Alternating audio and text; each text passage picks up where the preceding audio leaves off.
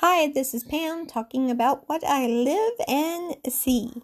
You know, I handed a friend of mine, he lives in the camps in our homeless community, and I saw him walking down the trail with a friend, someone who I had not met the other day, and I just happened to have about 10 cheeseburgers with me in my car. So I handed my friend who had just walked up the trail the sack of burgers, and he glanced at it. What's this? Well, I figured you might be hungry, I told him. Well, the woman at his side, a new face, at least for me, stood with him. We are a bit hungry, she said. I smiled at her. I don't think we've met. Hi, I'm Jay, and I'm using the letter J because I'm not going to say her name.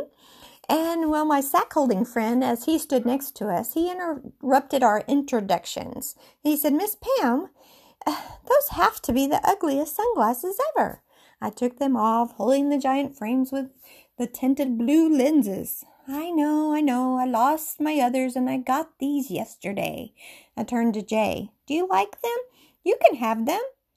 she grinned and kind of chuckled. No, thanks. They're pretty ugly. I know, but they work great. They keep the glare off. Oh, and then I paused because I realized what I was doing.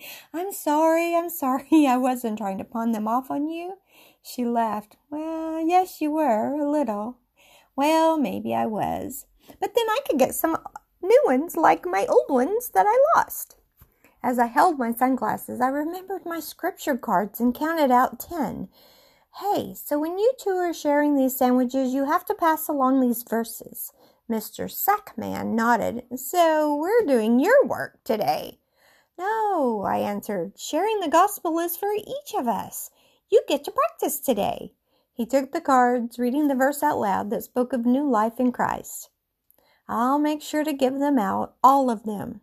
Thank you, thank you. It's what matters most that we know Christ. You know, now as I ponder the encounter, one of several that day, I love how in a split second my outing became their task. They didn't even argue with me. They simply accepted the challenge and took off down the street, ready to share some food in their faith.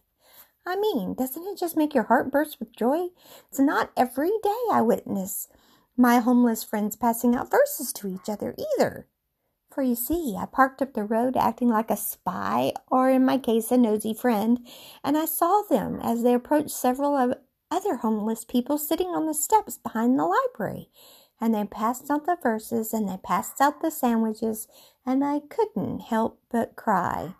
Because goodness, it was a special sight to behold, even if I still had my ugly sunglasses.